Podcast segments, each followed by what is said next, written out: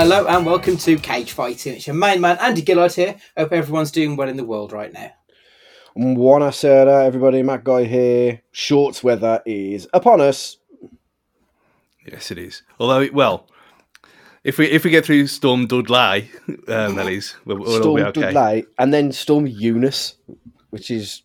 But far... Eunice Cabal? Well, not Y-O-U-E-U-N-I. Yeah.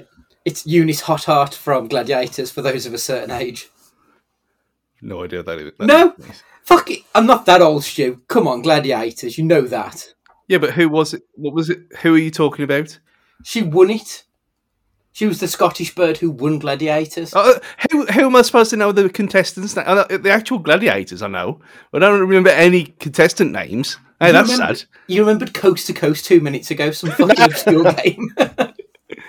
Speaking of Gladiators, I saw something on TikTok the other day where Jet used to be on some game show. Games Master, yeah. And she was some sexy dominatrix giving out game advice. She was the game's mistress. Oh, yes, she was. Yeah. She was also on Finders Keepers with Neil Buchanan. I don't know what that is. No, you've lost me on that one, yeah, Sue. It was. You look it up later. I mean, Neil Buchanan, now rock guitarist, superstar. But apparently Dean's auntie knows Diane Youdale. So Dean is really? Yeah. Well, who knows Jet? That's what I want to know. That's who that is. Oh, what? Oh, that's a real name. Yeah. Yeah, we need to have a word and see if we can get her on. Or can we get her on, Stu? It would be fucking awkward. Yeah. Well, we've never said anything incriminating yet. Yeah, it would just be us three staring at our screens while she spoke for an hour, and yeah. Oh, I remember Finders Keepers.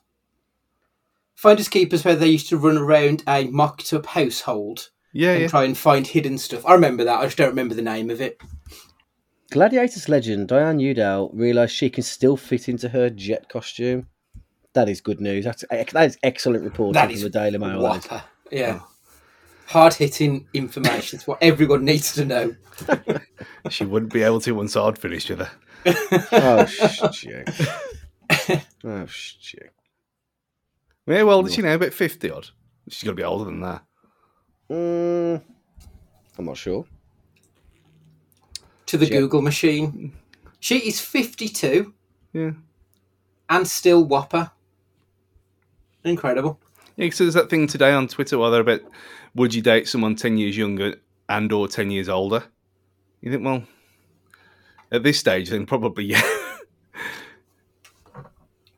But unlike the Twitter sensation from yesterday, but that's all in the past now, it doesn't matter. Yeah, that was a wild day on Twitter. Anyway, that's very much dating this podcast. The podcast is going to be our top 5 favourite video game to film adaptations.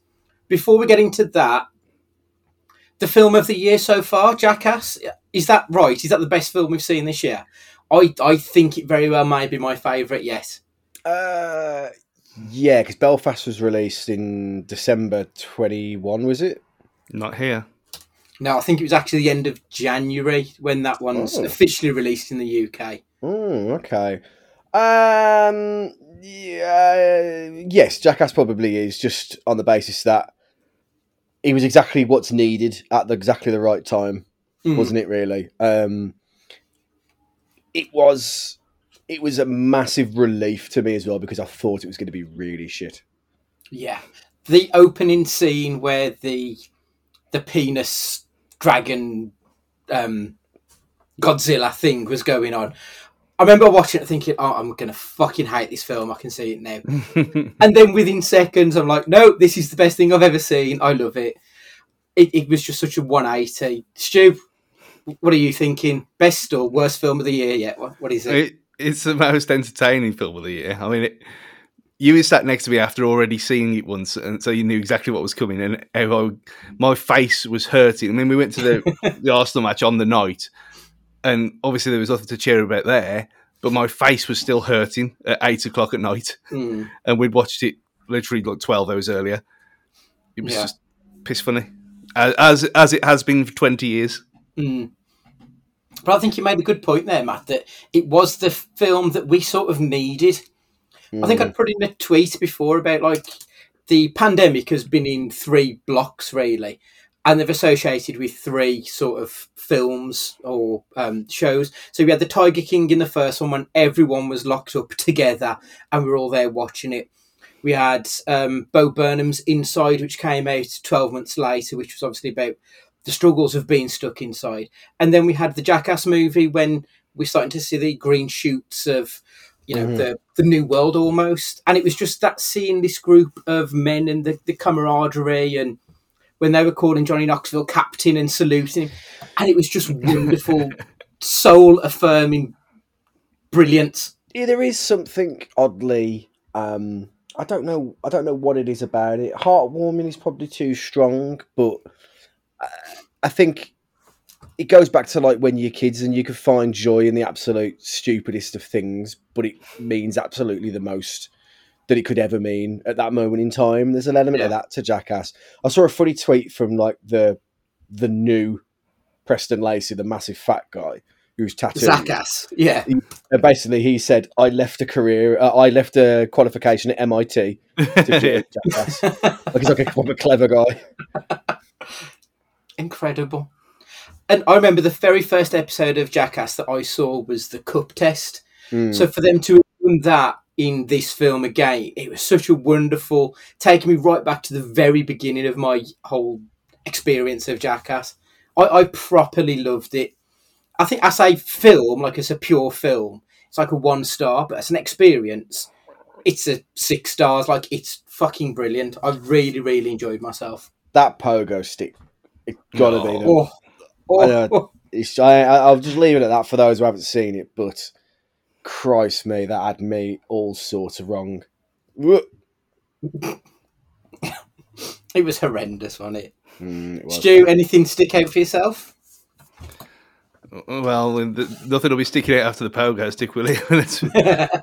The cup testing. I mean, when he was just the look of sheer horror on his face when he said, "You said it was a lightweight," and or featherweight or wherever it was, and then he came out and he was saying about how his punching stats and how high up he is in the world records. You know, I don't need to know that right now.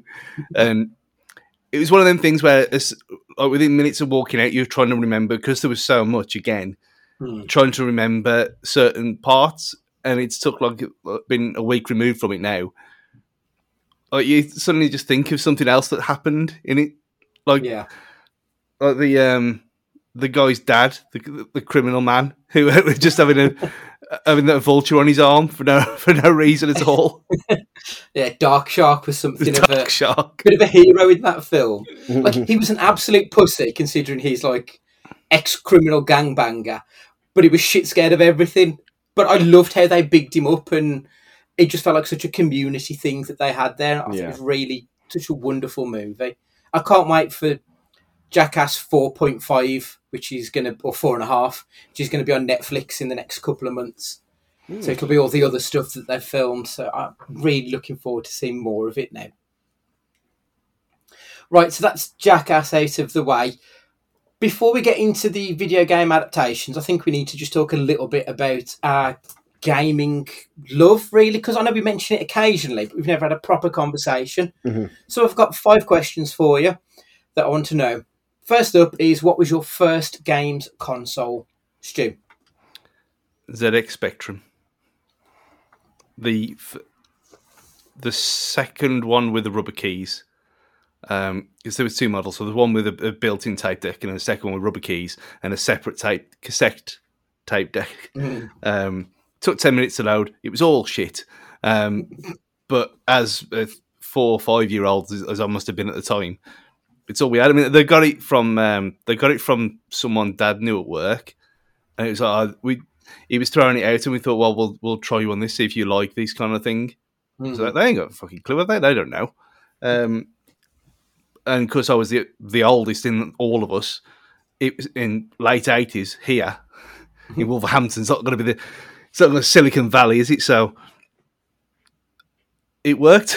So yeah, so it went from Spectrum and then to SNES and then PlayStation and so on. But yeah, ZX Spectrum with Dizzy Down the Rapids and things like that. Yeah, I had that. I had the Spectrum was my first before I moved on to the Nintendo and cartridges and everything. The only things I can remember was a game called Bomber Jack, which I absolutely adored. Yeah. And there was a Rupert game, and that's literally all I can remember about it. But yeah, Spectrum was, I think it was a very good sort of grounding into the world. And then obviously everything's just gone a mile a minute ever since then. Matt? What was your first? I had an Amiga. Okay, yeah. Some kind of keyboard game, floppy disk thing, I think. This is like, I was barely able to remember that. But then my first, like, with a pad was the Master System 2, which I absolutely loved. We didn't have the money to get the Mega Drive. So when everyone else was playing the Mega Drive, I was still slumming it with the Master System 2. Is that the one with Alex Kidd built in? I think the two had one of the Sonics built in. Oh, that was a better option. Yeah, definitely. I like that Matt was retro before retro was cool as well. Yeah. I'm the hidden hipster. I'm lurking amongst the shadows. That's it. So, what's your favourite game franchise then, Matt?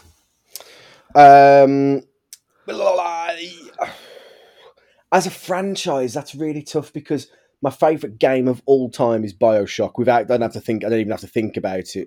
But BioShock 2 is a big DLC to BioShock, and BioShock Infinite. I was only having this conversation with TK yesterday. Is not the same kind of game at all, really. As a franchise, probably Gears of War. Okay. Consistently good games, some verging on great and fantastic. Felt it was the first kind of like cover-based shooter that I'd played, and the multiplayer was excellent as well. But as an individual game, it would be the first BioShock. What about you, Stu? I imagine you're more retro with this. I think I'd expect you to go back a little bit rather than something modern. There's probably an answer for both of them points. Because it's like a cop-out saying like Mario, but Mario is the first game I really remember properly playing to death. Because I'm Super Mario All-Stars for the SNES. So you had them four games and then Super Mario World, as well as Starwing and whatever. Star Fox it turned into later on. So Mario was all I knew for a long, long time. And then obviously Mario 64 and then Sunshine, but I didn't have an N64. Mark had one, so I never really played Sunshine and stuff like that. So it was a long time between playing Mario games in the past and then playing them again now. And I got the 3D collection last year, played that to death as well. So I'm actually not going to go that way. I'm going to have to go Uncharted. Okay. And it's going to have to be. I mean, they're all six games, including that one and the new the Lost Legacy version and the Vita one, which no one ever talks about, even though it does count. A bit like Matt with Gears of War, it's not really it kind of is a cover shooter in a way, I suppose, but it's just fun, schlocky silliness. They're not too long. They don't take themselves seriously. The writing's great. Acting's brilliant. So as a modern franchise, it would have to be Uncharted. Legacy-wise, Mario. I'm pretty similar to yourself there. Like my legacy is Mario. I will always go back to a Mario game. Even now, I will go on to Super Mario World, and I will have to complete all of the levels, find all of the second exits on every single stage. I need to get was it 94, was it? For some reason, the level count went to 94 rather than 100. But it never told you it was a level count. It just looked like it was a percentage. I think the only one I haven't ever played was the Wii U game. I've played all of the other Marios. Oh. And I absolutely adore it. But the Wii U one. Yeah, the Wii. I haven't played that one either. No, I never got the Wii U. That's silly machines stranded forever until they finally bring it across. Yeah. The modern one is probably the Batman series, the Arkham games. It's not very often that I return to a game, to be perfectly honest. But I've gone back and I've redone Batman a few times. Like I enjoy playing it, and even though I've got 100% on it a few times, I still want to go again. And I think that's the mark of a good game, that it draws you back, even though you've done everything you pretty much can do on the game. Arkham Knight was sensational.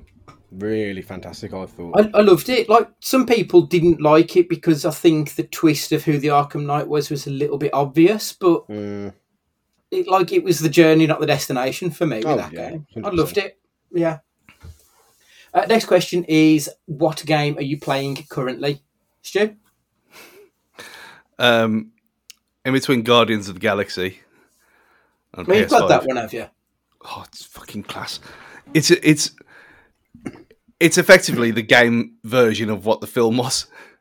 Okay. I've seen some clips of it on Twitch. It does look fun. It really does. Yeah, that's exactly what it is. It is fun. It's pure fun.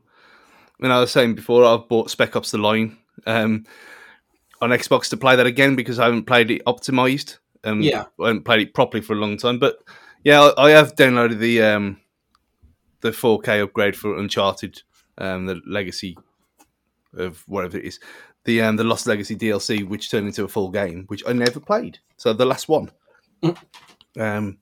which is shorter than the others. So, but because I'd finished 4, and it was like, well, this is going to be the last one. I don't want to play it yet, and so I deliberately didn't play it for ages. And I thought, well, it's been upgraded now, so I might as well. So yeah, so Guardians of the Galaxy and Uncharted: Lost Legacy. Matt, what about yourself? Well, we're coming to the end of the Ultimate Team game cycle where my Xbox just becomes an Ultimate Team playing device. I have also been playing, because I'm a 32-year-old man-child, I got a Switch for Christmas. So I'm playing Mario Odyssey at the moment, which is a ridiculously fun game. It's class. It really is, but it's good because like you've got as much... You can fly through the game. It's really easy. It's not challenging in the least to just complete the game. But actually, I know if I want to 100% it, I'm in for a bit of a slog. I'm going to have to like learn how to master this game to do it, which is also quite fun. What isn't fun is the fact that I understand I'm now on the rapid decline in my Mario Kart skills. At a time in my life, no feat was too difficult for me on Mario Kart. Like I'm 3-starring everything on every level on Double Dash on the GameCube. I'm not gonna lie, I was incredible, but on this bugger, I just cannot fucking do it for love nor money. I'm terrible at it. Like on like 200cc, trying to like 3-star every Grand Prix. It's not happening. I'm giving up that venture before I've really tried. Another 48 tracks coming soon. I know. I couldn't believe it. Well, I didn't know that 3D one existed, Stu. I was about to ask you, can I play Sunshine anywhere on the Switch? Yeah. Because Sunshine was brilliant. Proper underrated. It was almost one of like the hidden Mario games, that one, for some reason. I assume it's because the system wasn't massively successful compared to what came before and after it. But I assume Paper Mario is available in some form, Stu. Is it? Yeah. It'll be on the. I presume it'll be on the SNES thing, won't we? I presume. I believe so. Yeah, I think it's got 1 and 2 on there. But didn't they do another one for the Switch fairly recently? The Origami King, Paper Mario as well. So I think it's something that they're still. Did I tell you about quick sidebar? How I thought my Switch was broken. When I first had it, because Sam bought me the steering wheel adapter thing, and I was like, I'm not turning this, but there must be some really bad drift because I didn't realise it had a motion sensor in it. I just thought it was a fun tool, like it's just to make it, and I didn't realise it had motion sensor. So I was constantly like lifting, going to one side because I kind of just sat on the floor playing at an angle. And I was like, this stick drifts all over the place. So this is what a shit console this is. I'll have to take this back. And then I didn't realise I'd set it to like motion activated. So I was like, what wizardry is this? This is incredible. Because I've never like played VR or anything. So the fact that I've got a controller that like is motion sensitive is like a revelation to me. world breaking. Yeah, Mario 3D All Stars is on Amazon for £51. £51! That's the thing about the Switch. The games retain their value. Like, yeah, it's exactly the same as it was when it launched. Yeah, it's mad. It's dear-do. I'm currently playing a game called Death Squared. It's basically a puzzle game where you control a box on a screen and you've got to move the box around and get it into a certain space.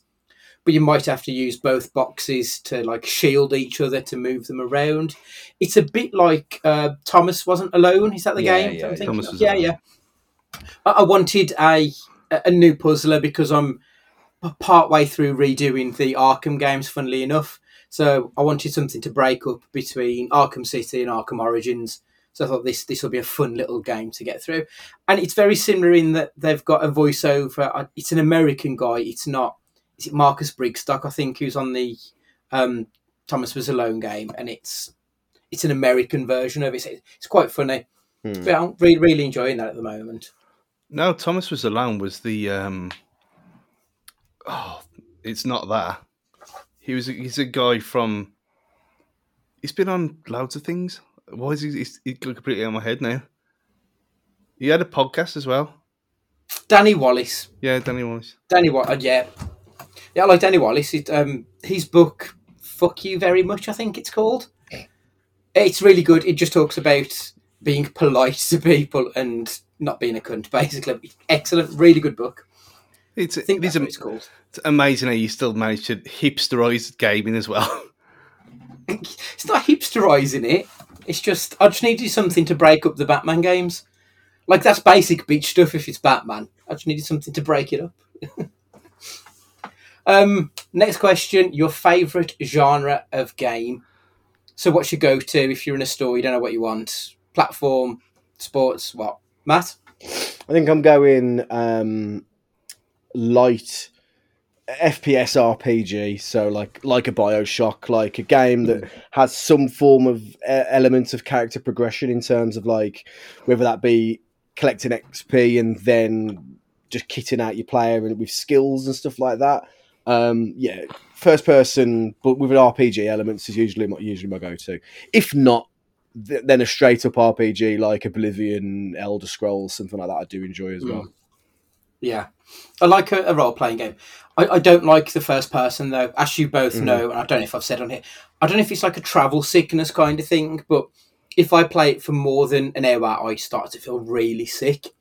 And I don't know if it's that looking through the eyes of the character you are, so it looks like you're moving, but you're not. It sends me fucking looping. I can't play those games.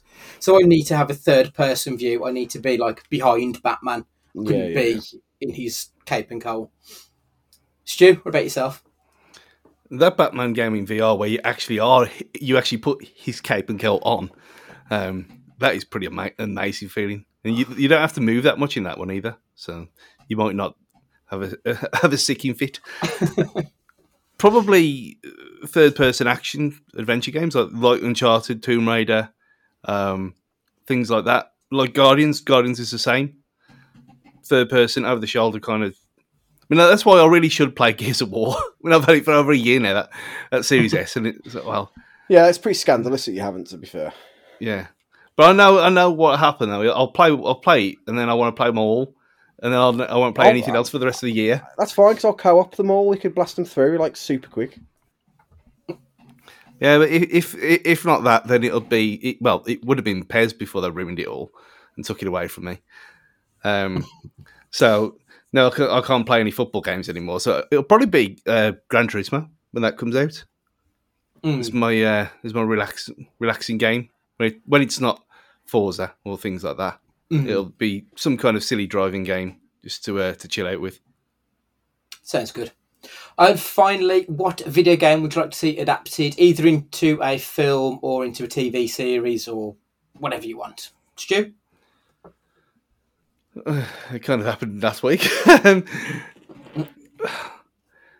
don't know anymore because I don't like this stuff. Amazing, since this is the topic of the week. We've had the main ones, haven't we? So something completely weird, like Journey wouldn't. Well, yeah, but I mean, Parappa and Jamalami and all them kind of things.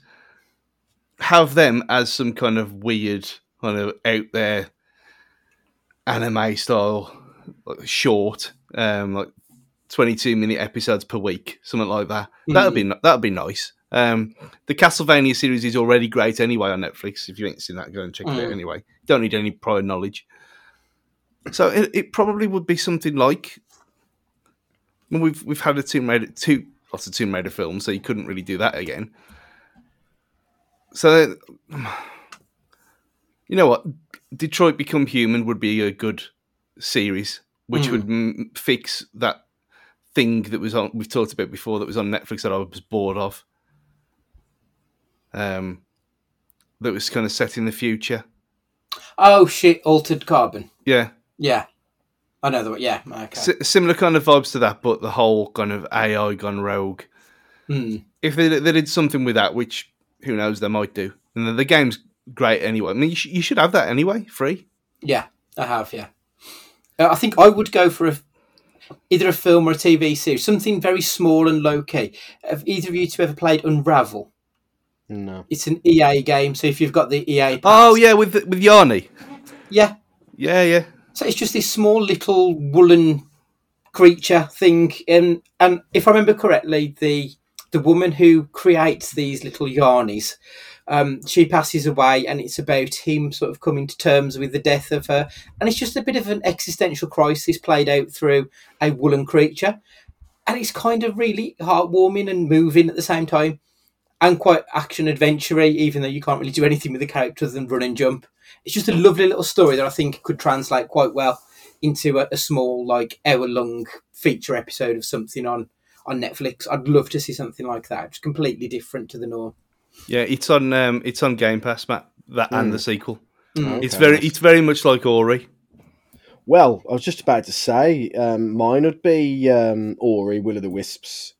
To be fair, like it's probably the greatest game you've never played for the vast majority of people, because I didn't know it existed until about a year ago, and it's up there as a masterpiece.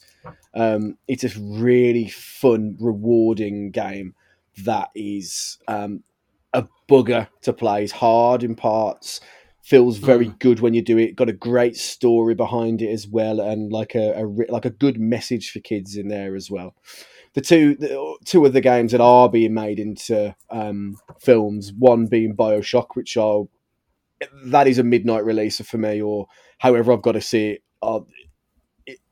I'm so looking forward to it. It's unbelievable. And Metal Gear Solid. The problem with the Metal Gear Solid world is it's so vast. It's where do you start with Metal Gear, really? You probably just need to do a retelling of the first one. Just to gauge the water on how it is, but they'll probably go down like the Phantom Pain route with it, to be honest, and have it more like that story that is probably more easily tellable, I think. I wonder who you'd have as Snake. They were on about having Han Solo as Snake. I'm sure he was cast. Harrison Ford or no. Eldon. I was going to say Eldon, whatever his face is. The kid, I can't remember it. Eldon, I can't remember. And the People's Champion should get him in Sebastian Stan. Just give him everything. Yeah. Right then, okay. So that's our love of games. So the rules. I've got to be a stickler on this one. It has to be a video game which you can actually play, adapted into a film. So not one which is themes of video games. So no Free Guy, no Tron, no Willy's Wonderland, Wreck-It Ralph, Ralph Breaks the Internet. If you've got any of those for your honorable mentions, they are welcome, obviously, as long as they're tangential to the theme. But we'll go in the table, 5-2, honorable mentions, then give our numero unos. Right, okay. So first up is myself, and I'm going with... Okay, so my five... My rule is I've got to have played the game and seen the film. So if I haven't played the game, I can't put it in my list. So, like, these aren't good films, but they're films that I sort of enjoy. I think that's not my rule, but that counts for me as well. So I'm starting off with Super Mario Brothers. Oh, for fuck's sake. I mean, it is awful. Like, I can't deny it. It is not a good movie. But I've got fond memories of going to the cinema and seeing it. And I think it may have been, like, the first big adaptation that I can remember in my lifetime. And seeing this game that I'd spent fucking... At that point, I must have spent days on playing it. Like, it was very much part of my daily life. And finally seeing that up on the big screen was incredible. And I remember loving it as a kid. And watching it back now, it kind of breaks my heart that it's not that same movie that I remember. I even remember buying on cassette the Almost Unreal, the Roxette soundtrack to it. I loved it. I properly adored that movie. And then, of course, it sort of influenced this podcast in a way, that those boots that they wore there were then used in Face Off in the prison scene. Yeah. So it's got its roots in this podcast, so I feel like I have to give it its props. I did have the figures as well from that film. Really? Yeah. Fantastic. Like, there's nothing Mario about it in retrospect. Like, Bowser wasn't like that. The Goombas weren't massive dudes with tiny heads. It didn't make any sense at all. The whole premise of the movie. It's fucking nuts. But fuck it, I love it. I've got no argument, I'm afraid, on that one. Matt, you're up next, please. My number 5 is DOA, Dead or Alive. for the simple reason, short review, Holly Valance, Jamie Presley, I'm a young, horny little monkey. There you go. That's pretty much it. And it had serial injury specialist Kevin Nash was also in it. It's basically... near 90 minutes of kung fu with women with very little clothes on, and just a guilty pleasure action romp that at the time, like 2006 when it was released, you know, it's pretty much the only thing I really cared about was watching Jamie Presley in any capacity, to be honest. So that's why it's my... I mean, that's all you can ask for, isn't it, really? Yeah. What more do you need? I remember being really annoyed at this film. Mainly because the main part of the games was not present at all. Right. And we all know what that is. And it was the boob physics from the games. Let's go back. Let's take back a step two. There's no... we all know, like... we all know Dead or Alive games are only good because they had gravity boobs in them. And it was the first time they jiggled in a game ever. And that's why you had spin-offs with volleyball and all this kind of stuff. You go and put Dead or Alive in Google and see what happens. Other than that weird bloke, I can't remember the name of it, I mean, Pete Burns. Dead or Alive game, tits will be the next thing. Guaranteed. Because that's what them games were for. Boob physics, and obviously casting them ladies, they weren't blessed in that department. But nevertheless, I mean, it's well established my love of Holly Valance, and the only reason it didn't make it into my list is I don't think I've ever played the game, so that's the only reason it's not there. I applaud the choice though, Matt, I really do. Thank you. I'm here to please. Stu, your number 5, please, mate. So it's Holly Valance. Mine were films that I just enjoyed, that entertained me, because there was no way you can't say any film on this list is good. It's a low bar, isn't it? Yeah. So I went with films I remember watching, coming out, and being really entertained by. So my 5th pick is Need for Speed. Played them the Need for Speed games for years and years on end, over multiple different machines. You had Aaron Paul coming straight out of Breaking Bad. We're already in the grip of the Fast and Furious universe as well. This is the ugly stepchild of the Fast and Furious franchise. It's not a bit around the bush. That's exactly what it is. It's not a good film, of course, but it was fun enough. I mean, them games. I mean, they've kind of turned into a parody of Fast and Furious anyway now with it. Yeah. So, but at the time, they weren't. You had Most Wanted and Hot Pursuit and that kind of thing. And this was someone framed during a street racer who was framed during a race to save himself, basically. So, and it was what it was. I mean, I came out thinking that was pretty good. And I own it over there. I bought it on Blu-ray, and I've watched it a few times since then. Still shit, but it's entertaining enough. Mm. I haven't seen it, to be honest. Like, I like the games that, as you say, they're fast and furious in game form. Like, yeah. It's perfect for me. They're great fun that you can just stick on and quite easily lose a day just driving around some strange little town. They're great fun. Brilliant. Okay, my number 4 is Doom. Matt? My number 4 is also Doom. We're Excellent. Doomed. I love Doom. Like, I mean, obviously, big fan of The Rock, said several times before. I think that if The Rock is in a film, it is automatically at least 3 stars. And this is a 3-star film because the rest of it is shit. I mean, I saw somebody write something about Doom, which I thought was quite excellent. It says, it's really fun to watch good actors being given bad movies. And that's actually couldn't be more true about this. I mean, listen, you've got The Rock. This is early into his acting career, this, before he... I mean, let's be honest, he doesn't have films with a lot of depth now, truth be told. But, you know, you've got Carl Urban, you've got Golden Globe winner Rosamund Pike in there, do you know what I mean? Like, there is some chops in this film, but it's just Aliens, isn't it? With a bit more swearing, maybe. I don't know. It's like, it's just a fun romp, isn't it? And then you've got to talk about the first person section towards the end, which at the time was just the most bizarre thing I'd ever seen. I was like, what on fucking earth is going on here? We cheered it. Really? Yeah. It's one of the worst things I've seen in a film. Like, it's completely out of context and weird as fuck.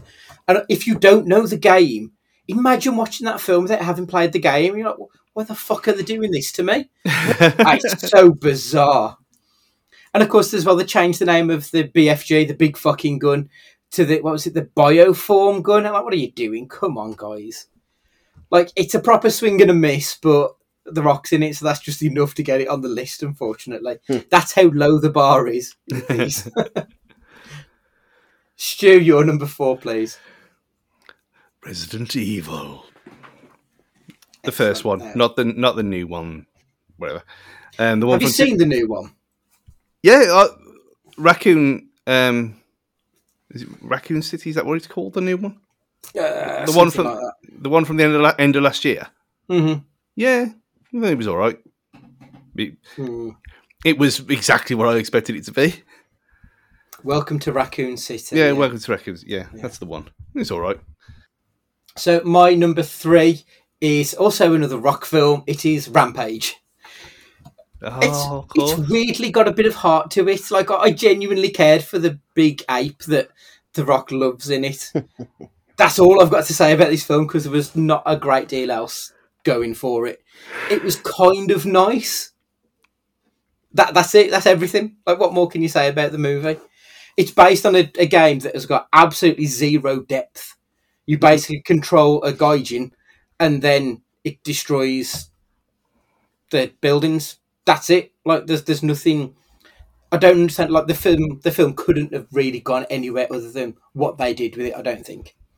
So they made something decent out of paper mache, basically, because there's no substance to the actual video game. Matt, you're number 3. So my number 3 is also Resident Evil. So Stu, you go first, my friend. I know you're chomping at the bit. It's just time and place thing again, that you're coming off the back of things like Underworld and that kind of era. And I think CG blockbusters of middling quality. And then we'd all played the game at this point and all been scared by the dog in the window and whatever. Or people who were too young who didn't. So then this came out and we thought, well, okay, it's got Sir Colin Salmon in, so it's automatically going to be brilliant. and then for it to come out and be absolutely nothing like the game at all didn't really matter that much, because the story that it had worked for me. It worked, and it was you had obviously you had the zombies in it, and you had certain villains. That is the only one that I remember. I think I've seen the second and third, but I will one day go and watch them all now. Now it's all finished. The Mila Jovovich compendium, or however many there are. But it was again silly bollocks that was entertaining for the source material that they had at the time before zombies were cool. Mm. So yeah, I enjoyed it for what it was, and the bit where he gets cut to pieces with lasers. With spoilers, that laser scene was brilliant at the time. It really was. It, like that at the time, I was like, "Oh my god, this is incredible! This is the height of filmmaking." At the time, yeah, exactly the same for me. Much like Dead or Alive, I was a horny little monkey, and I very much liked Mila Jovovich. But what I did like about Resident Evil is it slung Slipknot into the mainstream as well. So Ira had not long come out. It got to number 1 in the UK album charts, helped by the fact that they did the New Abuse mix of My Plague, which is one of the... I think it's the song when the dogs get out of the cages as it's playing. So basically slung Slipknot into the mainstream as well. It's just it was nothing like the games. There's nothing survival horror really about it, but it was very fun. And it was the great promising start to a franchise. I don't think I've seen any of the sequels. I've seen the first one and that was it. And I watched it on like a dodgy pirate as well. Everyone had that video. Yeah, it was like back when you used to have 2 VCRs next to each other and kept just like recording off the one. So the quality of it was fucking appalling by the time it got to you. But yeah, that's the only time I've ever seen it. I wasn't a huge fan. I don't think I'd actually played the game at that point. It wasn't until later that I'd played it.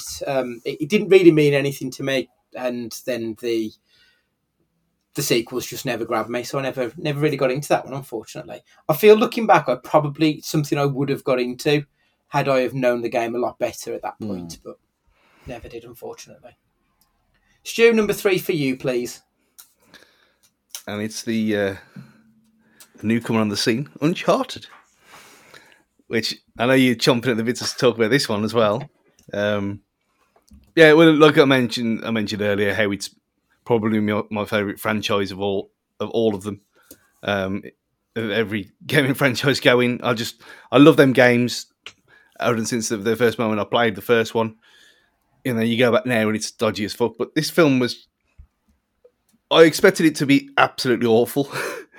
Everything we'd heard about it was awful. Tom Holland talking about it the way he did in the build up was like, well, this is not the Nathan Drake that we know anyway, so they've got this wrong. But saying that, as I always say with these things, it clearly says at the start, based on. It is not a retelling. It is not scene for scene remake. It is based on the characters by Sony Interactive Entertainment, whatever. So I thought, from knowing the games like I do, I thought that they did a pretty good job with what they had. And they clearly say that it was set before the games anyway, if you want to take it like that. I just didn't completely enjoy myself from start to finish. Yeah, it's not the best film in the world. Of course it's not.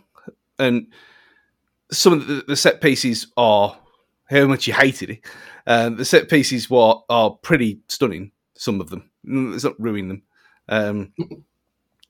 Knowing how they are kind of, it's like a remix of 4 of the games, and they're kind of all out of sync where they put them. But as a kind of Jungle Cruise, National Treasure genre film, it's a nicer compliment to them, and that's all I could have asked for. But I really enjoyed it, and I'm going to see it again when this comes out. On your own, or...? Well, no. Are you being dragged with someone else to go and see it? Well, I got asked if I wanted to go and see it again. I said, well, of course I am. Okay, that's fair enough. Oh, I mean, I saw it today. I couldn't tell you anything about it. Like, nothing happens. It's such an empty glass of a movie. Like, it's not even half full. It's just, it's empty. There's nothing there. It's instantly forgettable, I thought, to be perfectly brutally honest with you. But I don't have any skin in this fight. I don't know the games, so I don't know if that colours your opinion of it at all, Stu. Maybe if it wasn't based on the game, do you think you'd still have that same feeling towards it? I was thinking, there's people who I've spoke to who've seen it, who, unlike that podcast that you sent me, whatever that was called, of people who've never played the games, enjoyed it more for that reason, because these people get obsessed with everything, don't they? And no, it's not the same. But there's so many, like, people like my mum, who she saw this trailer without. So I knew what had happened. If I'd said, "Oh, look, this is based on a PlayStation game," she'd instantly say she don't want to watch it. So without showing her any context, I showed her the trailer. She, "Oh, are you going to watch that? I'll come with you." You know, it might be a third time if she wants to go. But she was well up for it. I mean, we don't get these films very often anymore, do we? Really, these kind of like old, also matinee adventure kind of saga thing films. So I think for people who just see the trailer for what it is and without all the PlayStation stuff attached, which a lot of the posters don't have anything relevant to PlayStation on them, probably for that reason, it might work in its favour. More so than... Yeah, and that's why you two slagging it off all week, saying, oh, it'll never make its money back. I actually do think it will. And when it launches in America, well, would have launched in America by the time this comes out, we'll see what that number is, because I'm pretty confident it's going to be higher than you think. They reckon it's going to be 30 to 35 million opening weekend in the States. I think it's already opened there. So they're expecting 30 to 35 million, which isn't great, to be perfectly honest. But, I mean, obviously, as I just said, I don't have any skin in this game. I don't really care for the franchise. So if it doesn't work, it's not going to affect me personally, to be perfectly honest. I don't like Marky Mark. I think he's a really boring actor. And I've got to be honest, I don't really think Tom Holland's all that either, if I'm being, brutal about things. I think Tom Holland is just a British younger version of Marky Mark. So put them together on screen and it's just emptiness for me. The whole thing was really predictable. Of every fucker turned on every fucker at least twice in this movie, and you could see it coming a mile off. And I was just really deflated. I had low expectations, so it didn't need to be great to pass them, and it didn't even reach the bare minimum required for that. I was so bored for most of it, and there was parts where I can only assume they tried to tie into the game. When he puts on that, the gun holster, there's a bit where he's falling and you can see his arms moving, but you're looking through his eyes. There's bits that look like they try to tie into gamey stuff, but not knowing the game, it meant nothing to me. So I was a bit cold on that and why are you doing it? Who was that cunt who was on the beach? Nolan North. It's the voice actor. That was okay. I don't think I've ever seen his face. But just sticking him in there, I'm like, fuck's this? That's just weird. You've taken me out of the movie. It didn't take much because there wasn't much of a movie there, but that weird little interstitial that came out of nowhere and completely disturbed the flow of the movie. Yeah, because if you had no context, what he says makes no sense at all. No, none.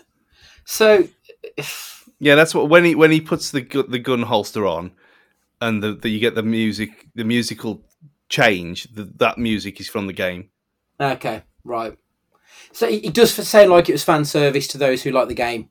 Not knowing the game, it meant nothing to me. So as a film experience, I thought it was quite poor, to be perfectly honest.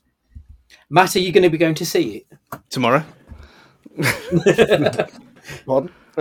No, probably not. There's not enough hours in the day to go see something that really doesn't get my juices flowing, unfortunately. If I find myself if for some reason I suffer a horrific injury in which I can't go to work, but for some reason I can still go to the cinema and have a few days off, then yes, I'll go see it. Well, you should watch this first instead of Power of the Dog. Let's just put that out there. Power of the Dog's incredible. Power of the Dog doesn't look like he's going to do anything for me either, if I'm perfectly honest. It'll knock you out. I think you would like it. It'll knock you out for 2 hours. That's what it'll do. I mean, like I say, I'm fully embracing my middle-aged tendencies now because I just want to go see Death on the Nile, to be honest. Do you know what I mean? Like, give me a bit of Poirot. I want a bit of Branagh in my life. I've not seen the train one, the Orient Express. Oh, yeah, yeah. So I don't really have much interest in this one, and then the reviews have sort of soured me against it too, to be honest. Yeah, they've not been great, but no. Anyway, back to games. Where were we? Stu, you've just given us your third, so it's my second now, and that is Tomb Raider. It was all right. Which one? Not the Angelina Jolie ones. I've got to be honest. I've never really got the popularity of Angelina Jolie. I don't think she's that good an actor. Never really got it with her. Whereas I am a fan of Alicia Vikander. Everything I've seen her in, she's been at least decent in it. And she was decent in this. Compared to the original films, these felt, so much more realistic than what we were used to. It was that sort of over-the-top, almost cartoon-esque, and then they completely transformed it into a sort of modern-day, almost Indiana Jones, but not quite to that level. Well, nowhere near that level because it's just a fine film. And the films are so bad when it comes to this genre that fine is good enough to get onto this list right now. And they were interesting. I liked the game that one is based on as well, that the one that's tied into. So I think that did help that I've got the knowledge of the game and then played and then watched the films. I did enjoy that link up between the two. The acting throughout it was decent. I thought she was a very likeable presence on the screen. I did want to see more, and I'm quite looking forward to... Is it Obsidian? Is that the name of the new one, if I remember correctly? Which I think is due out next year. I mean, there aren't many computer game to films that have made me want to see more. Tomb Raider absolutely did, so that's why it's second for me. Yeah, I liked it. I liked it as well. The bit where... the bit with the plane, the Nazi plane in the jungle. Yes. That's ripped straight from the first Uncharted game. Oh, is it really? Yeah. Proper tense, though, isn't it, in that? You do genuinely worry that things are about to go sideways. I think they did really well with it. Yeah, I completely forgot about that scene, and then they showed it in the buffering trailer for whatever the hell that is for in the cinema. It was... They were showing the family with that scene, and then it buffers halfway through, and it was about illegal streaming or whatever. Would you take this or whatever it is? But yeah, as Tomb Raider was influenced by Indiana Jones, and then Uncharted was influenced by Tomb Raider, and then Tomb Raider, it's a snake eating its own tail kind of situation over and over again with them. But yeah, I mean, I enjoyed it. For what it was, and as soon as I said it was going to be gritty, like the rebooty games, I thought, well, it's not going to be cartoony with Daniel Craig, is it? So let's see what happens. But yeah, I mean, again, enjoyed it perfectly fine. It was probably 6 or 7 on mine. Yeah, it's fair enough. Matt, number 2 for you, please. Would be Mortal Kombat from last year. No, not from last year. From 95, I think. Is it 95? Yeah, I think it is. Yeah. Can I proceed? I can't believe I can proceed. This is unprecedented. I was convinced this would be on someone's list. Basically, I didn't watch it at the time, but I watched it maybe three years after it was released. It going through a time when my mum and my dad got divorced when I was about 6 or 7. So we'd go to his once a week, and we'd go to the corner shop and we'd rent a film every Friday or whenever it was that we'd go around. But for some bizarre reason, even though I was about 8, 9 years old, we'd exclusively rent 18s. So this came into a time when I'd watch The Crow, Spawn, Mortal Kombat, films like that at about the age of 8 or 9. And Mortal Kombat was just unbelievable. I couldn't get over how much I enjoyed this film. I remember finishing it. I remember it so vividly.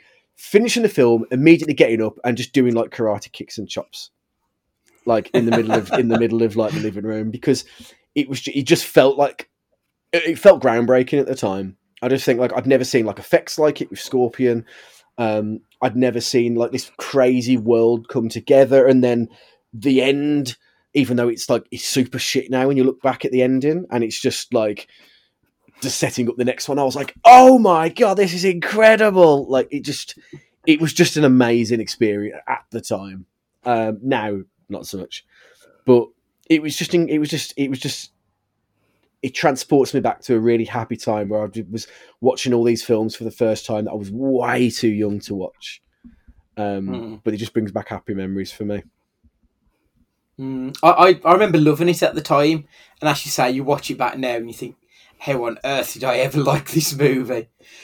But like it is genuinely quite exciting, especially at that age, and because I would have been playing the game religiously at that point, so I was properly into it. I remember I bought it on a pirated copy when I went to Blackpool for a day out, and I got it home and the fucking video didn't work, did it? The robbing bastards. But yeah, I loved it. The second one was absolute awful, one of the worst films I've ever seen. Yeah, with some of the worst CG like ever put to fucking film. It's horrific. So Stu, your number 2 is one we're going to jump over, but if you'd like to announce it. Detective Pikachu. So on to some honourable mentions. I've got 3. Ready Player One and Ready Player Two, the books, not the film. They're obviously they've sort of tied into specific video games dating back throughout like the last 40 years worth of video games. It's such a absolute rip roar of a ride through these movies. Through these books, they're incredible. I'm not the quickest of readers, and I managed to get through both of the books in like 4 days. They're nearly 400 pages, and it was just a case of I just couldn't put it down. I needed to finish it. And as soon as I finished one, I'd ordered the second book, and that was done within like half a week. It was incredible. I enjoyed the film, but I'm glad I saw the film first, because if I think it was the other way around, I'd have hated it, because the film just doesn't touch the sides of the books. I should imagine because the books are huge, all-encompassing, but they're incredible. Such a good read. High Voltage is a video game movie that wasn't a video game. Like High Voltage is awesome. It's basically Grand Theft Auto on film with Jason Statham. It's bonkers. Like, loved it, and the sequel's really good as well. And the last one is a film called Werewolves Within, which I think was released last year. It's available on Netflix now. I've not played the video game, or I've never even heard of the video game before, but it's about a sheriff who goes to a small town. They get snowed in, and there's a werewolf on the prowl who starts picking people off. It's a comedy, horror. Sam Richardson's in it. If you've seen Veep, you'll know his face. He's a very funny dude. It's a really great movie, and it would probably be my number 1 on this list if I'd have played the game, but that's the only reason it couldn't be. Matt, your honourable mentions, please. So, I mean, not fantastic, but I did enjoy the games. So, Max Payne. The games at the time, I think it was like the first game I'd ever played that had bullet time in, I think. Or like a bullet time mechanic during the game. So that was pretty good. TV show, even though the second series is dull as dishwater, The Witcher. First series of The Witcher was excellent, I thought. And just because at the time, because in gaming, we've got this stupid, really tribalistic thing that it's got to be one or the other, you know, the most recent thing being Sony or Xbox. But I was always a Nintendo guy, so Sonic never did anything for me. So Sonic the Hedgehog would be an honourable mention for me because I was never that much into it when I was a ute. Stu? Mortal Kombat from last year. Because as I said last year, however shit it was, I enjoyed it, and But you compare that to watching the original one now. As you both said literally 5 minutes ago, it doesn't hold up. The original one does not hold up now. It's still better than that version. But yeah, for some reason, I enjoyed that film. The one with Silent Hill with Sean Bean, which is very... Well, it's not the same as the game or any of the games, really, other than a few certain characters in the setting. It's got the essence of it. And I thought, actually, as a psychological thriller, it wasn't that bad. And it wasn't good, but it wasn't that bad. And it was another one of them. I came out of it. I mean, I never saw the sequel, but came out of it thinking, okay. Passive. And that, yeah. When obviously the pièce de résistance. I mean, looking at the cast. I mean, how can it possibly fail? Matthew Lillard, Christiana Loken, John Rhys Davies, Ray Liotta, Ron Perlman, and the Staith. I mean, that is a decent cast. I would watch them in most things, to be perfectly honest. The only problem is directed by Youdale. Yeah, that is an issue. In the name of the king, a dungeon siege tale. Oh, it's... I mean, I haven't seen it since it came out, and 2007 apparently. Looking at IMDb, Lily Sobieski. Lily Sobieski from The Wicker Man. Yeah, she's in there as well. Yeah, I watched it about 3 years ago. Yeah. And it's like they've been paid to go on like a role-playing day. Mm. None of them are taking it seriously whatsoever. They don't even give Statham's character a name. He's just referred to as his job title as the farmer. Like, what the fuck are you doing? It's so bad. And it's a long fucking film as well. I'm sure it's about 4 hours long. It's 2 hours, 7 minutes. Oh, it drags. Yeah. It's horrendous. It's at 3.8 on IMDb. That's generous as well, isn't it? Let's be honest. God, I mean, looking on the on Rotten Tomatoes, it's got 4% on Rotten Tomatoes. and speaking of Rotten Tomatoes, just for context of like the films we're discussing, last year's Mortal Kombat is the fourth highest ranked film on Rotten Tomatoes for video game to movie adaptations. Mad, that is. See, and it's 54%. Like, and it's the fourth.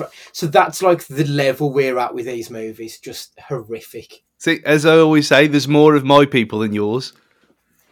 Oh, not many. Tastemakers. That's what we are. Mm. But yeah, I mean, that's where we are with these things. Right, okay. So my number one is one we're going to skip over, and it is Sonic the Hedgehog. Matt?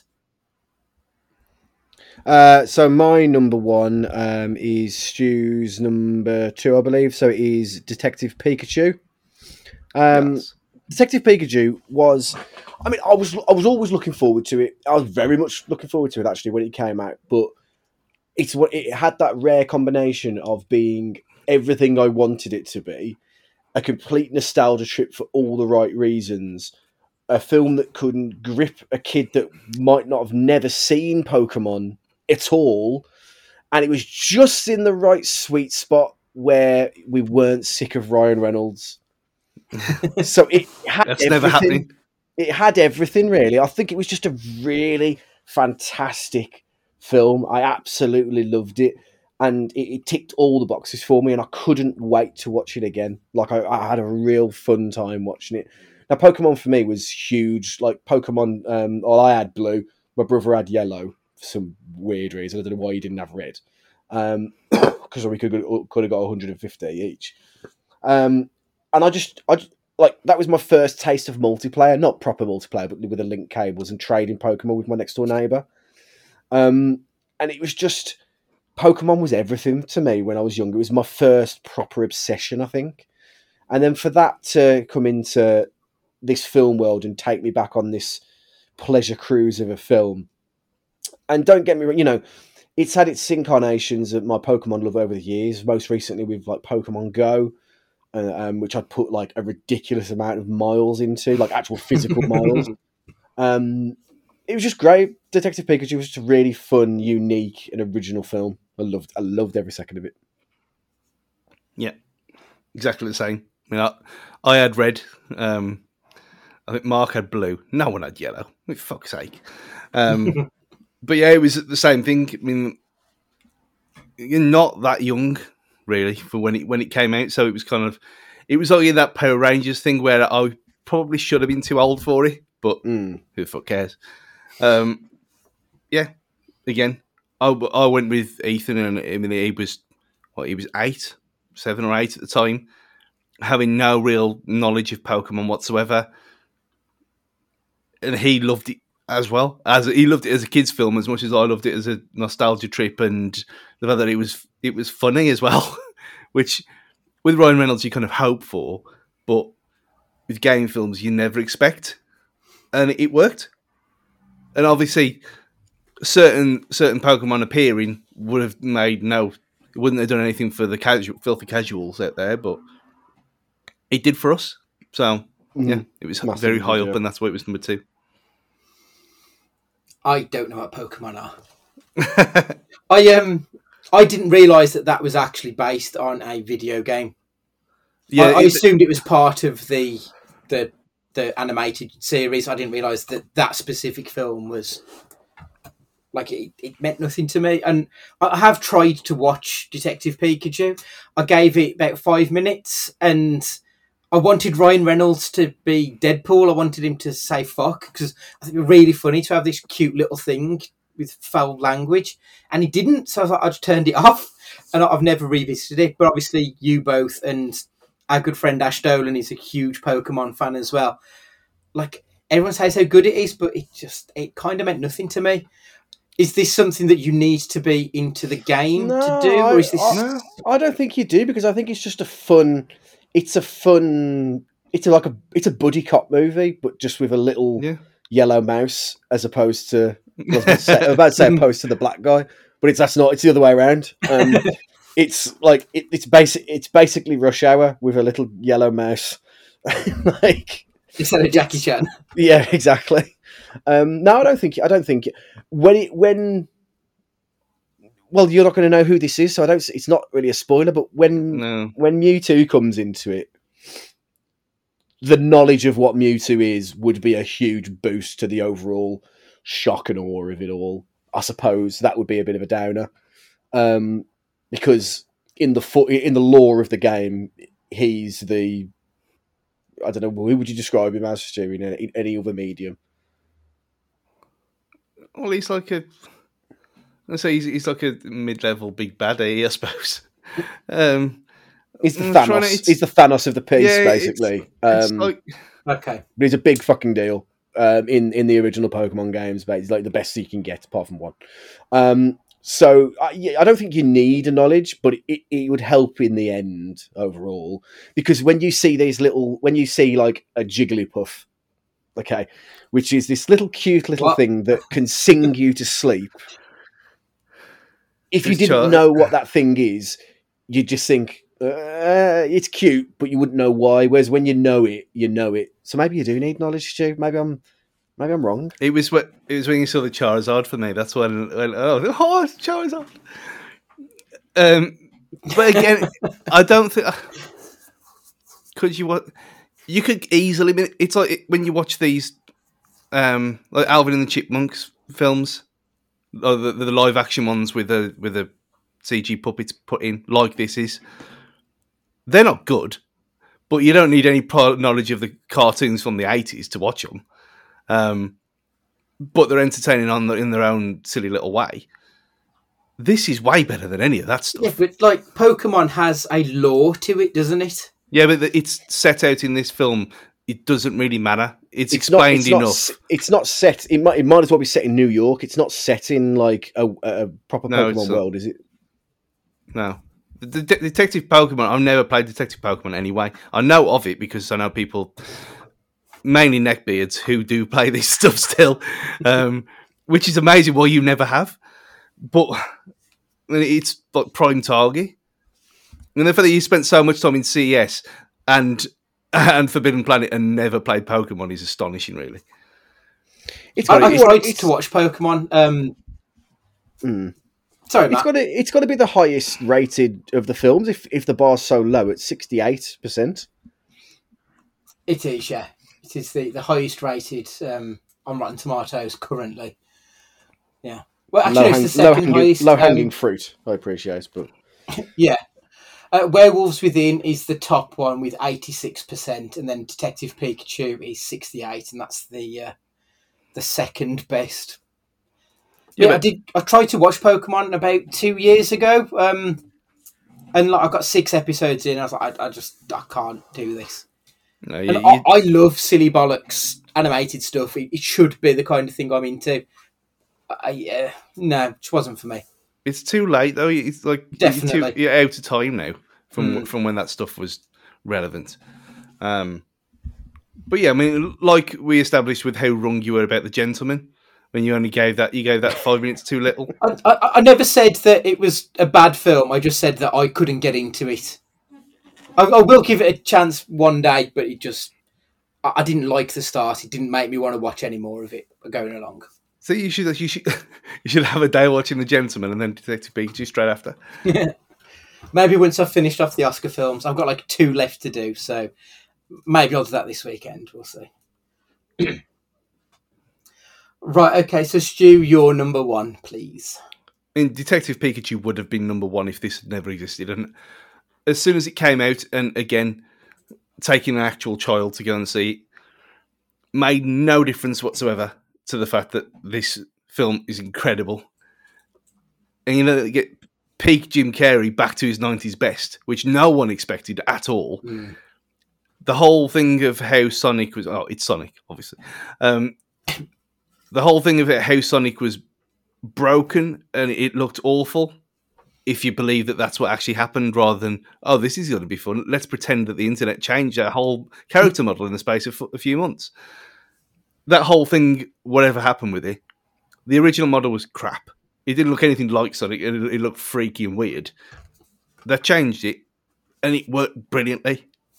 And the fact that when we had that picture when you hadn't seen the end. yeah. And the discovery of Tails, yeah. Yeah, the discovery of Tails at the end, and just the childlike joy on your face. Mm. I had that throughout the entire film from start to finish. And I must have seen it about 6 times since it came out. It's just lovely. Yeah, I love it so much. Everything about it I like. I've never been a massive James Marsden fan, but he was perfectly cast in that role as the surly bit of a dick to start off with, but then softens his stance to it. He's really good in that role. I think Ben Schwartz as the voice of Sonic is perfectly cast. I couldn't imagine anybody else doing Sonic's voice now. He's just so on the money for it. And yeah, Jim Carrey. As a kid, I loved Jim Carrey. Ace Ventura was one of my favourite films growing up. It was brilliant. And he was still capable of good performances like Eternal Sunshine of the Spotless Mind, but they were becoming more and more infrequent, those kind of performances. So to see him go back to that swing for the fences kind of Jim Carrey that we know that he's capable of was fantastic to see.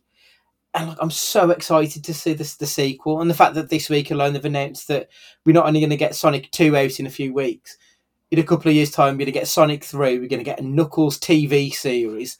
They're building the Sonicverse. I'm so excited for it. It's just incredible. And of all of the characters from my youth of playing games, Sonic was the most, ironically, the most two-dimensional.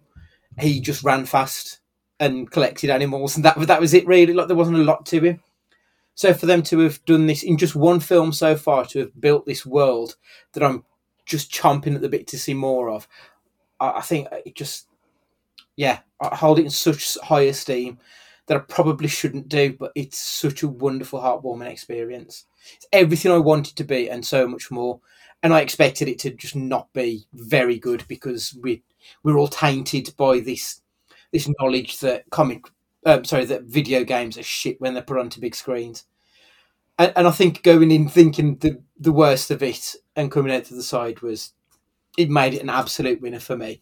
And it's the number one by a clear mile on this list for me personally. Now explain yourself why you've not got it on this as number one. Matthew. Me? It's all right. It's okay. But I was never that mad into Sonic. So as all of the game, all of the things on mine are games and films that I've enjoyed in my life. So, yeah, it was absolutely fine. It was 6.5 to 7 out of 10 for me because I didn't get as excited about it. But it's elements of it. There's absolutely no reason why I would discourage anyone from watching it because it's got like really good performances in it. It's action, good for kids, but good for adults. Yeah, it's absolutely fine. It's just it's not as good as Detective Pikachu for me because of what it does for me as a piece. What the emotions it makes me feel. You know, I'll tell you what it is. Detective Pikachu is white toast with butter. Sonic is brown toast with butter. There's both toast. I like toast. I just like white toast with butter a little bit more than I do brown toast with butter. There you go. They're both good, though. It's a good enough analogy, yeah. That's fair. But, yeah, like I said, like I'm looking at the list here of the top however many films there are that are in it. And like we start with, as I said, Werewolves Within on 86%. Then... once we get to like the proper games that everyone knows, the drop in quality is huge. Oh, there's some dross, proper dross. Oh God. I mean, looking at the bottom of the list, Tekken. I didn't even know there was a Tekken film. Yeah, I've seen it. It's terrible. Really it's got bad. A 0% on IMDb. 0. Where's Blood Rain? Blood Rain is like 4 or 5 from the bottom with 4%. It's on the same as In the Name of the King, a Dungeon Siege Tale. Like it's just the shit. It's a pretty Mortal Kombat Annihilation is third bottom. It is like, but why? Because we've played games where they've had storylines and we've loved them. Why haven't they translated onto the big screen?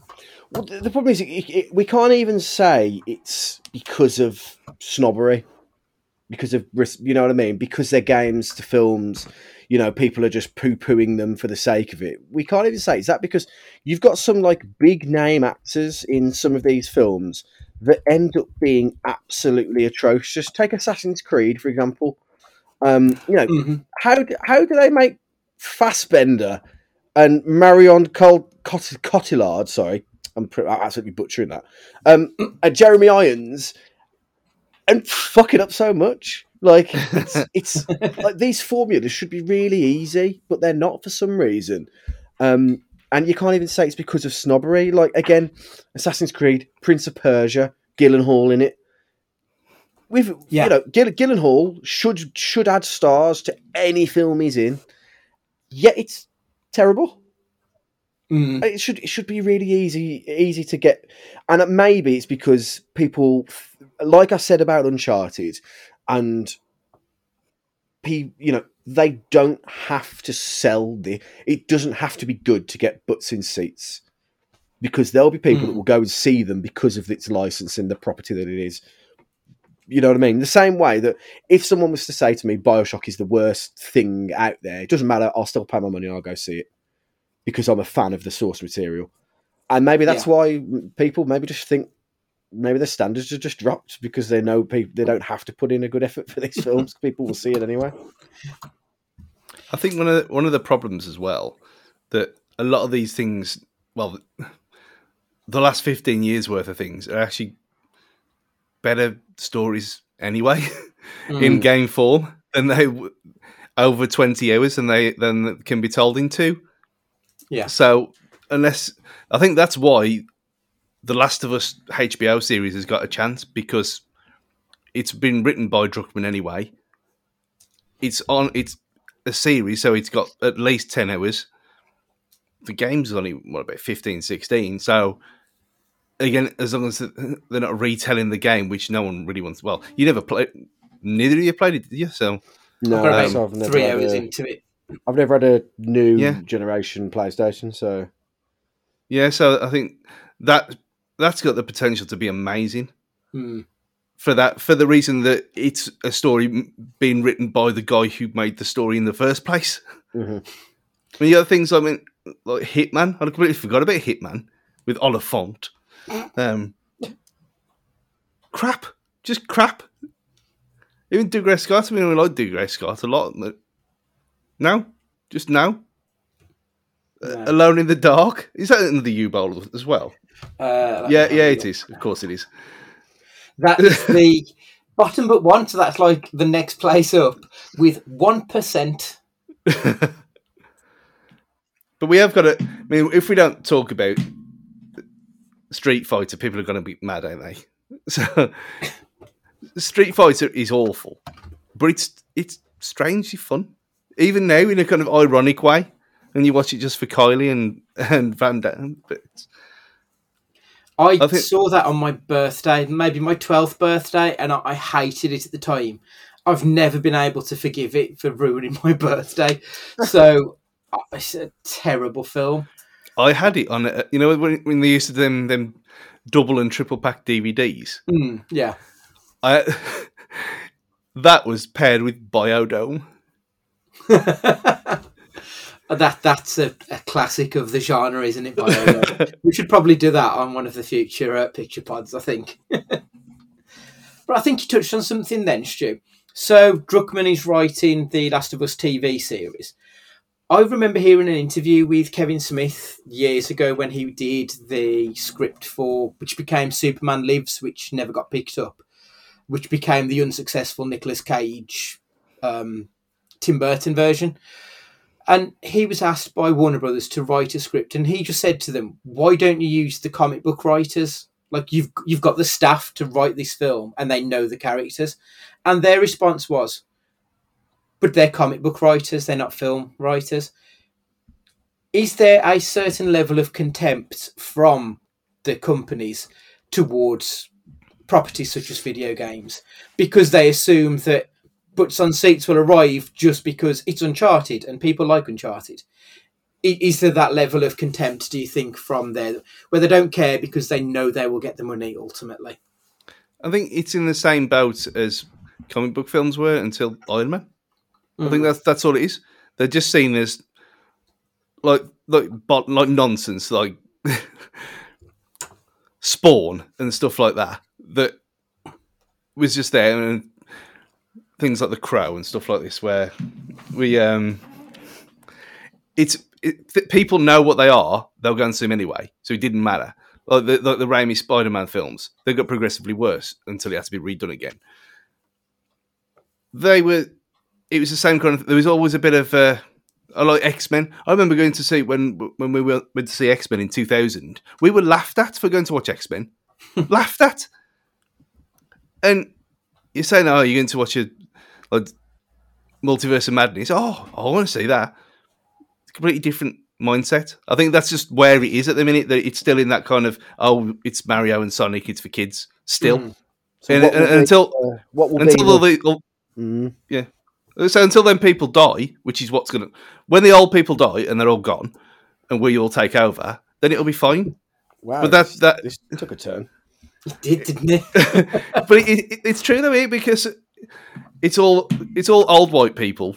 That's what it is. It's all old white people in power who don't know what games are, don't care, so they put out any old shit, and then, oh, well, people are going to go and see it anyway. It doesn't matter. Until they're all gone and people who grew up on games... like our age and like 10 years older, who are then in charge of studios like that, who actually think about things properly, and now you get the churn starting from then on. That's when it'll start, when it's taken seriously, with people who've grown up on it. People who are commissioning these things now didn't grow up on it, did they? Or grow up on it in a time where you had stories. Hmm. I feel like we're going to start a revolution here. This was the moment. This was the touch paper, whatever they call it, the touchlight paper. That's it. The revolution will be podcasted. Matt, have you got anything to say on the contempt of the fans? I think video games, I hate that phrase, but computer games or whatever you want to call them, they are now that comic books aren't the ginger stepchild anymore, sorry Tara, of gaming anymore, it's now fell on the shoulders of the sweatier, beardier little brother of comic books, and that is the computer game player. It's now, that is now the next one, because comic books all of a sudden have become cool now with Marvel and to some lesser extent the DCEU. So yeah, at the moment I don't agree with it, but there will need to be there will be some major player that kickstarts in 10 years time maybe, or 5 years time. I just don't know what that game will be. I'll probably be too long in the tooth to know what that game is by then. I probably won't know what that game is. You know, I thought before I got my Series X, I thought, that's me done now with the newest console. Like, I don't need it in my life. I'm perfectly fine with what I've got. And then I didn't, and I'm glad I didn't. But something will happen. And then a medium that we now don't even probably associate with will then become the next unfavourable. You know, what kids are really into, like fucking Minecraft and shit like that at the moment. And... it'll probably take a game, not Minecraft, but something like Fortnite or something like that to really spur, like, you know, something that esports are pumping loads of money into already to be the one that starts it all off. I suppose games have evolved as well, because like it's no longer all about what the latest console is. I mean, some of the more successful ones, like Angry Birds, the movie, made $350 million. The second one is like 72% on Rotten Tomatoes. It's a really well-received movie. Have you seen them? No, but I've heard really good things about the sequel. And I do like Jason Sudeikis, so it is one that I do want to watch. Just never got round to it. So maybe the more the games are now evolving and changing, we're going to start to see it on the screen. Maybe not the big screen. You might find something like The Last of Us might be the thing that starts off the change in perception of video games, because it's looking like it's going to be a long-form story told across hours, years maybe. I mean, who knows? I mean, it's got our boy Pedro in, so the longer it goes, the better, really. So, I don't know. I think you're both right, though. I do think there's got to be something where eventually they'll be taken seriously, and at the minute they just kind of feel like fodder, which is a bit of a shame as someone who spent a lot of time investing in the many different worlds that you can access through your video console. You know what? The free guy was pretty much just my Fortnite anyway. And I think they word that brilliantly, because you even had, there was a little section towards the end while when he's on the bridge where the Fortnite axe come up in his hand. And again, when Ethan he didn't watch it with me, but when he watched it later, that's the first thing he said to me. So I think I've never played that game, but obviously I know it by proxy because he's on it like 4 hours a day after he's done all his school stuff done.